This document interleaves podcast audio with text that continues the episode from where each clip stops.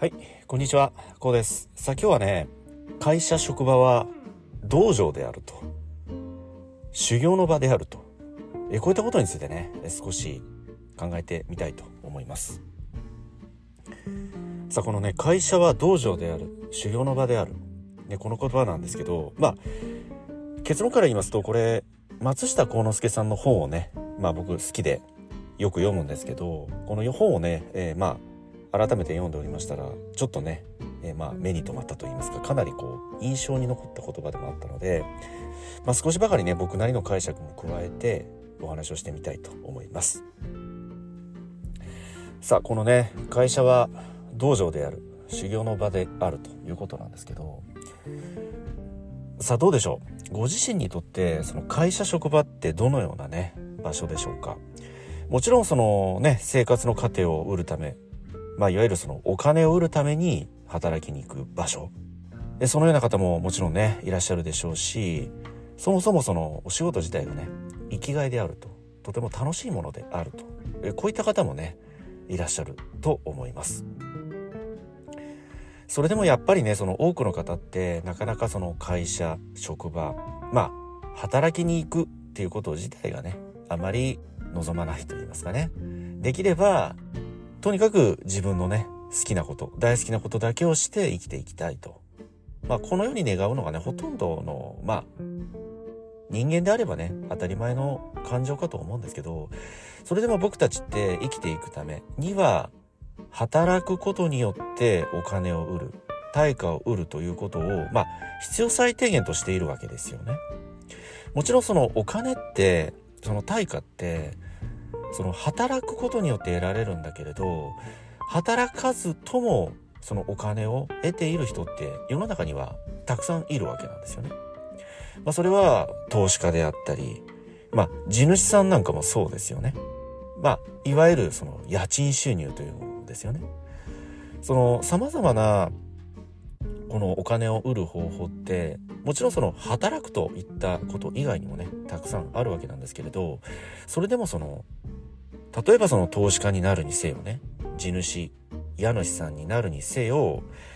まずその入り口としてねその労働といったことって、まあ、それはアルバイトでもパートでも派遣でも正社員でももちろんどのような形でも構わないんですけれどそれは少なからずねやっぱり必要なことであると僕はねこのように考えているんですよね。やっぱりその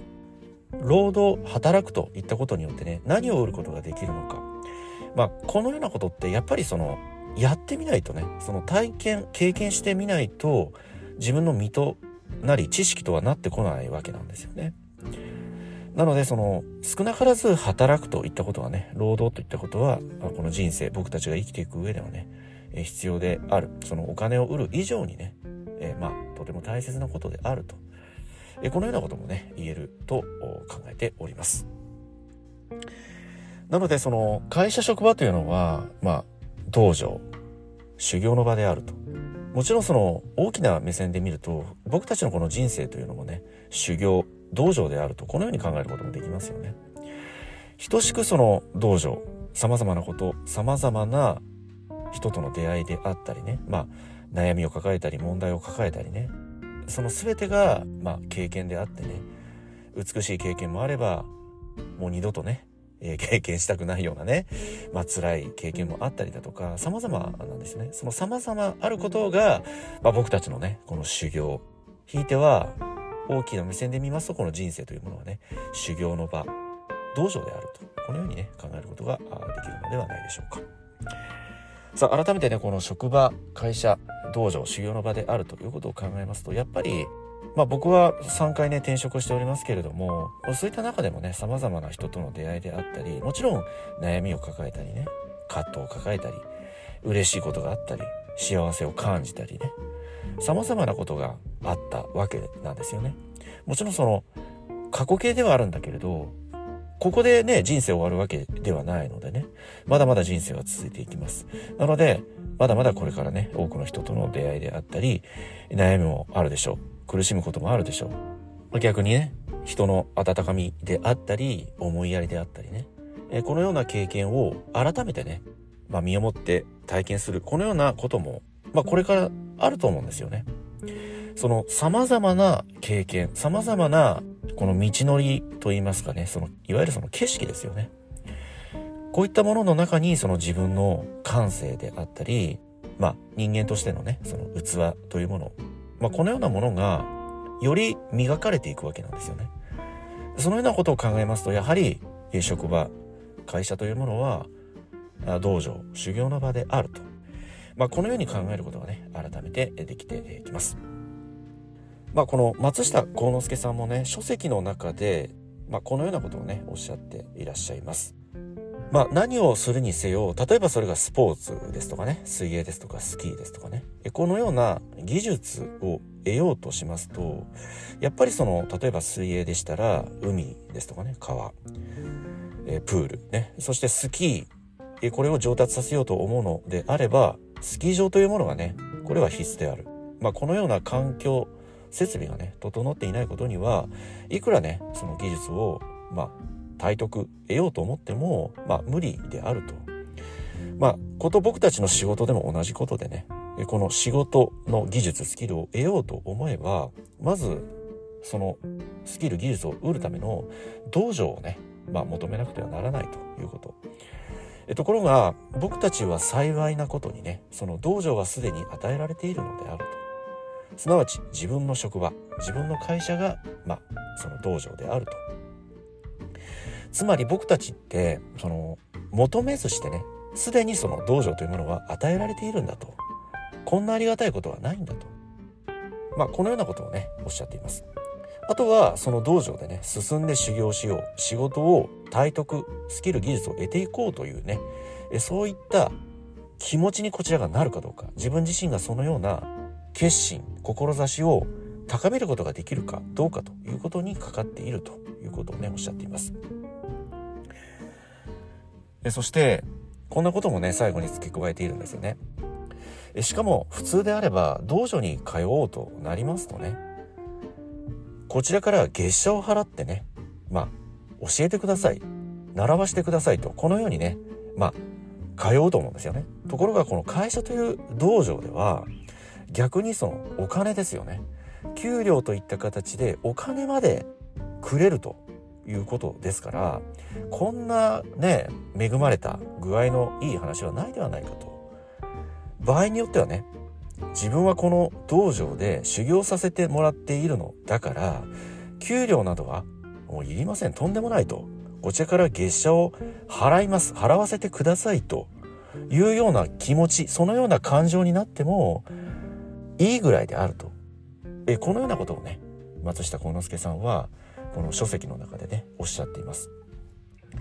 まあ、僕も非常にこの考え方というのは、